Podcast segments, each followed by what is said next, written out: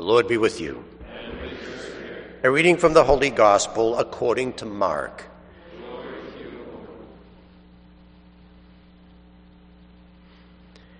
In the course of his teaching, Jesus said to the crowds, Beware of the scribes who like to go around in long robes and accept greetings in the marketplaces, seats of honor in synagogues, and places of honor at banquets. They devour the houses of widows and, as a pretext, recite lengthy prayers. They will receive a very severe condemnation. He sat down opposite the treasury and observed how the crowd put money into the treasury.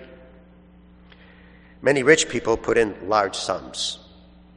A poor widow also came and put in two small coins worth a few cents. Calling his disciples to himself, he said to them, Amen, I say to you, this poor widow put in more than all the other contributors to the treasury, for they have all contributed from their surplus wealth. But she, from her poverty, has contributed all she had, her whole livelihood. Gospel of the Lord. Praise to you, Lord Jesus Christ.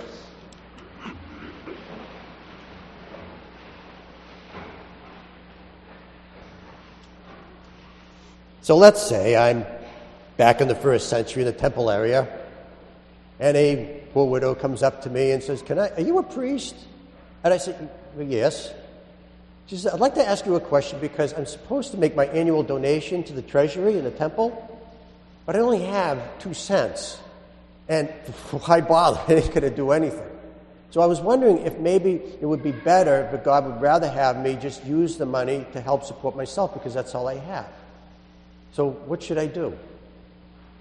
Well, I think I can answer that question. I have almost 30 years of priesthood behind me, experience. I have two scripture degrees. So I think I can handle this question. So I tell, so I tell her, well, what I would do is I suggest that you take the two pennies and go to the merchants. You won't get much for two pennies, maybe a couple of crackers with some cheese. But the merchants there, especially if they're God loving, they'll notice that you're poor and they'll probably throw in a loaf of bread and a chicken because they know that generosity goes a long way with God and they can use all the help they can get. Now, if you take those two pennies and just put it in the treasury, it's going to rub shoulders with the silver and gold pieces and it's going to be laughable in such company. The staff of the temple aren't even going to, pay any attention to it and they're not going to be very appreciative. So, what I would do is you get more bang for the buck. If you take your two pennies and go to the merchant, so the widow says to me, Thank you very much for your time and for your good advice. So she goes into the temple treasury area. She takes her two pennies and drops it in the treasury. I'm not upset. I'm not upset. It's not the first time somebody didn't take my advice. But the reason why I'm not upset is because she did the right thing. She chose the right thing. She chose to go against my better judgment, against my 30 years of priesthood. She went against my two scripture degrees. Because little did she know that somebody important was watching.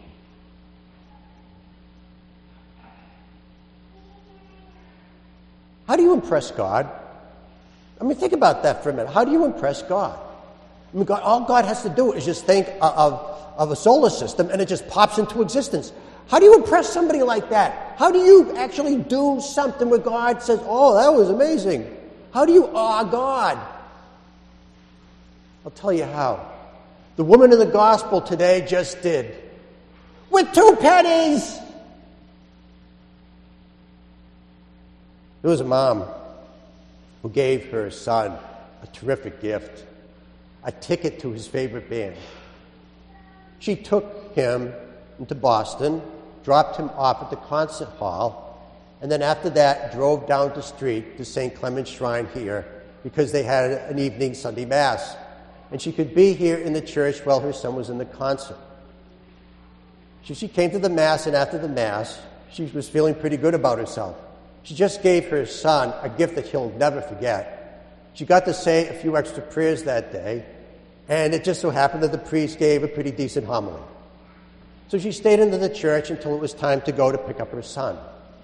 She, went, she left the church, went to the curb of the, of the street, and they towed her car. She parked in the residential only section. So at that moment, her whole world turned upside down. She had no idea where her car was or who took it, and her son very soon is going to be wandering the strange streets of Boston. Panic and fear hit her about the same time. To restore her world, she came to me, and I cobbled together a sentence that restored peace and tranquility back into her world. I said to her, Get in the car, I'll take you to the toll lot. So she says, Oh no, I don't want to put you out of your way. I says, No problem. I says, This is how I meet all the new parishioners. Needless to say, she was really happy that, uh, that she, she found her car again. Why did I, so my faith question today is that why did I do that? Why at the end of a Sunday, tired, do a little kind, simple act. Why did I do it? I'll tell you why I did it. Because of this gospel.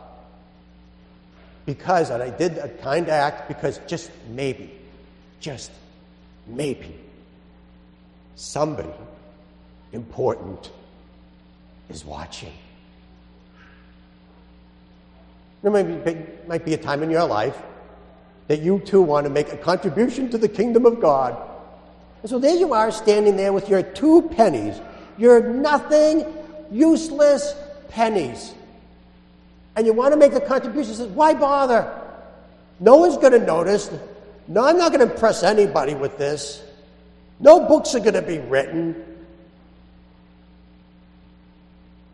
But you do it because of this gospel today. Because somebody, might be just somebody important, is watching you.